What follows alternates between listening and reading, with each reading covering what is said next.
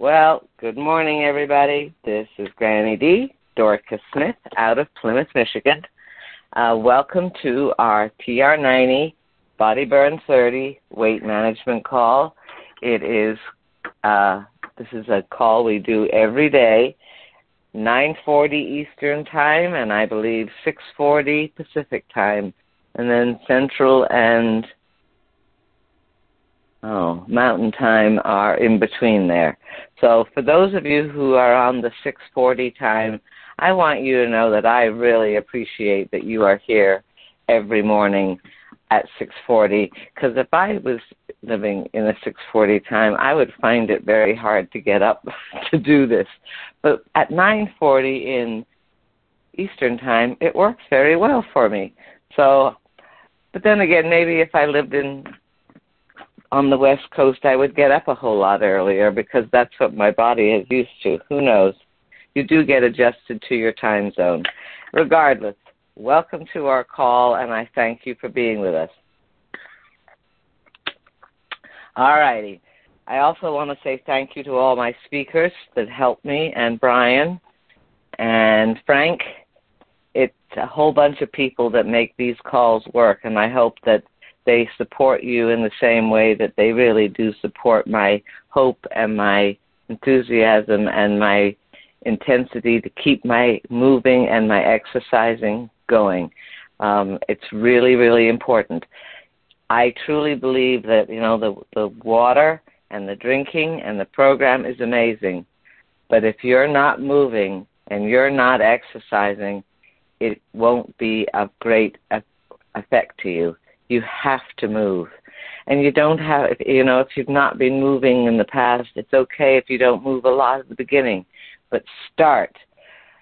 And the reason I know this is because when T R ninety first came out, some of the top executives really got into it. And they went from kind of being a bit of a blimp, some of them, to looking incredible. Now, admittedly, they had trainers, and they spent a little bit of money making sure they exercised. But I just know that bec- I don't have to necessarily do that, but I can walk every day, and I can climb stairs, and I can lift small weights, and I can grow my muscle mass, and that's what's amazing. It doesn't, it's not hard. You just have to decide that you're committed to it. And I, I love that The, the saying, can I find it? Yes. I love this one from C J, from Kathy Joe the other day. Small, smart choices plus consistency plus time lead to radical difference. Let me read that again. Small, smart choices plus consistency plus time lead to radical difference. And that's for sure, because when I started this, I was nowhere where I am now. And I've gotten my muscle mass up, and I've got my fat down. Now, it's not twenty-four percent. My fat range is between twenty-five and twenty-six percent, which I think is awesome. I don't want to get too thin, because I think that if you have a medical issue, sometimes you need to have a little bit of fat on your body to help you get it through, to help you get through it. So a little bit of fat is okay, but what's most important is that muscle mass. And you can build muscle mass with small, smart choices, plus consistency, plus time. And that will lead to radical difference. And I've gone from a muscle mass of twenty-five percent to now a muscle mass of thirty to thirty-one percent. If I let it go and I'm not working at it, I've seen it drop down to twenty-nine percent. I keep them, I, I don't watch my weight. I watch my muscle mass. And I know that it's something that has to be done every day. So today I'm going to be talking about, I got a little diverted from where I wanted to be, but that's okay, because it's important to share these ideas. T R ninety and Body Burn thirty are, or is a great program, and it is a program that can help you to be well and have great joy in life. So last week I was talking about the brain again, and I'm reading, or I'm t- reading basically from Brain Rules by John Medina. And you can find, oh, I'll have to go look for it. I'll find it and, and tell, tell you next week, but there is a site online where you can check out John Medina himself. So last week I ended up with the fact that twins could be sitting on a sofa watching the same show, but each twin will encode and wire that information differently in their brain. We all have great big highways, pathways, dendrites that are very much the same, but it's our little small pathways, once you get off the big ones, that are the different ways that we encode ideas. The power of brain rule. Learning results in physical changes in your brain, and these changes are unique to each individual. Not even identical twins having the same experiences possess, possess brains that wire themselves exactly the same way. And you can trace this whole thing to what? Experience. So the next concept is on the street where you live. And this is where the highways of the dendrites in your brain comes in. Perhaps a question is now popping in, up in your brain. If every brain is wired differently from every other brain, can we know anything about this organ? Well, yes. The brain has billions of cells whose collective electrical efforts make a loving, wonderful you, or perhaps with less complexity, Candel's sea slug. All of these nerves work in a similar fashion. Every human comes equipped with a hippocampus, a pituitary gland, and the most sophisticated thinking store of electrochemistry on the planet, a cortex. These tissues function the same way in every brain. Then how can we explain the individuality? Well, consider a highway. The United States has one of the most extensive and complex ground transportation systems in the world. There are a lot of variations on the idea of road, from interstate, interstate freeways, turnpikes, and the state highways to residential streets, one-lane alleys, and dirt roads. Pathways in the human brain are similarly diverse. We have the neural equivalents of large interstate freeways, turnpikes, and state highways. These big trunk, trunks, or brain stems, or brain trunks, T R U N K, trunks, are the same from one person to the next. Functioning in yours is about the way they function in mine.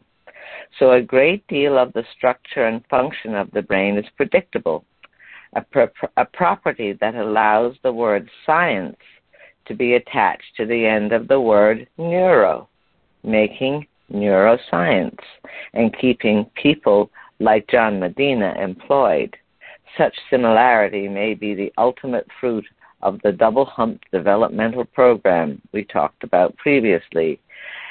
That's the experience in, in that's the experience independent wiring. It's when you get into the smaller roots, the brain's equivalent of residential streets, one-laners, and dirt roads. That, individ- that individual patterns begin to show up. Every brain has a lot of these smaller paths, and in no two people are they identical. The individuality is seen at the level of the very small. But because we have so much of it, the very small amounts to a very big deal. It is one thing to demonstrate that every brain is wired differently from every other brain. It is another to say that this affects intelligence. Two scientists, a behavioral theorist, and a neurosurgeon offer different perspectives different perspectives on the subject. The theorist believes in seven to nine categories of multiple intelligence. The neurosol- the neurosurgeon also believes in multiple car- categories. But here, the neuroscientist or the neurosurgeon thinks there may be billions of intelligences. Meet Howard Gardner, psychologist, author, educator, and father of the so-called multiple intelligence movement. Howard Gardner, G A R D N E R. Gardner had the audacity to suggest that the competency of the human mind is too multifaceted to be boiled down to simplistic numerical measures. He threw out the idea of I Q tests, and then he attempted to reframe the question of human intellectual skill, like cognitive Jane Goodall in an urban jungle. Gardner and his colleagues observed that real people in the act of learning at school, at work, at play, at life. He began to notice categories of intellectual talent that people used every day that were not always identified as being intelligent and certainly were not measurable by I Q tests. After thinking about things for a long time, he published his findings in a book called Frames of Mind, The Theory of Multiple Intelligences, and that book set off a firestorm of debate that burns unabated to this day.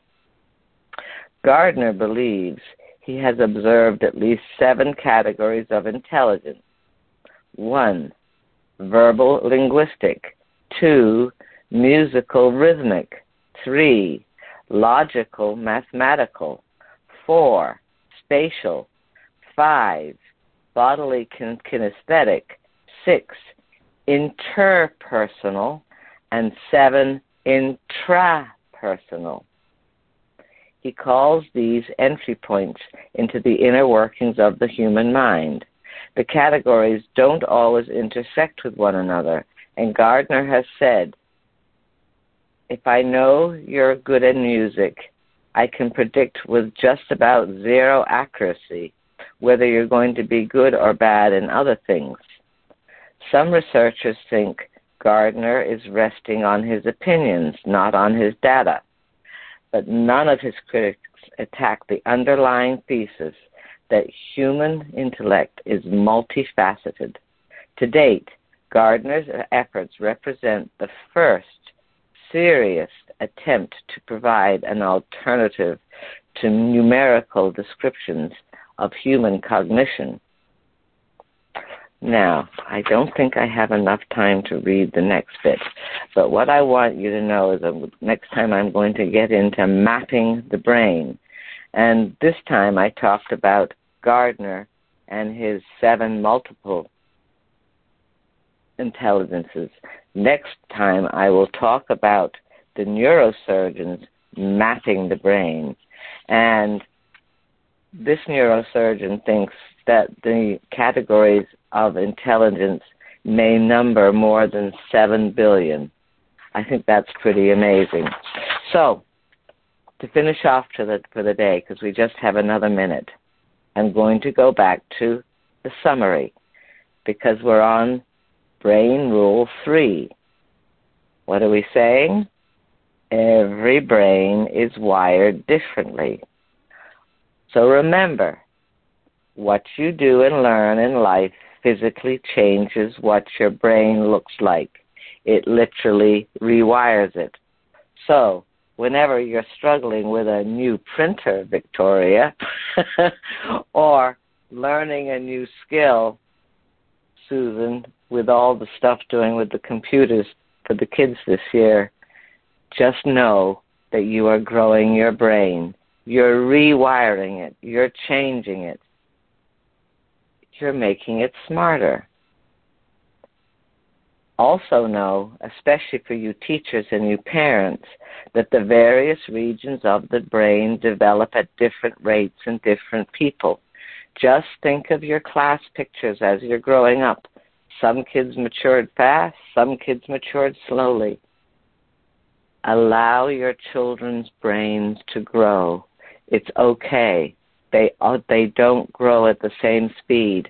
And sometimes they're on hyperbolic race speed, and sometimes they go on slow. It's okay. We have different rates of development. And remember that no two brains store the same information in the same way or in the same place. And just remember, it's not just I Q. We have a great number of ways of being intelligent, and most of them, many of them, don't show up on the I Q tests. So there we have it for the day. Next week we'll be looking at the neurosurgeon's view of the brain versus the theorist's brain, theorist's view from Howard Gardner. And his book was Frames of Mind, The Theory of Multiple Intelligences. All right, let me take this off. Let's do this right. Mm. I did it right. Yay. I still forget, Victoria. I have to look at my my cheat sheet. Uh, well, it makes me feel better. My brain must be growing really fast after that series of printers. So, so did you get the did you get the, the printers returned? I did. I got them. I got it returned, and then the talking about brain.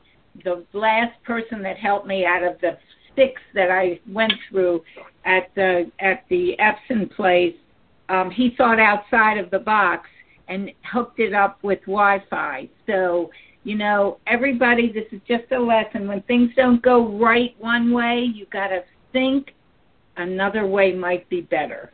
That's my thing for today. Oh, yes, and never, ever give up. It's okay.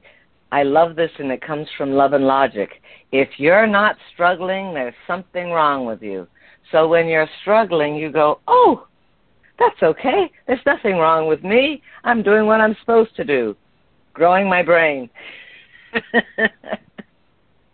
Well, it did help because I was so frustrated. But every every time I get frustrated, I think, oh, God, my brain is getting bigger. All those little neurons are running around. Yes, and then it doesn't feel so bad, correct? Correct. Because one of the things that happens, and this has come from, our, unfortunately, our media, is that children often think that it's supposed to come so easy, and it's not. It's part of the growth is the struggle. So don't be afraid of it. Embrace it. Embrace it, and then when you get through it, go, I did it. How good am I? and, and, you know, I think that's such a good lesson for kids.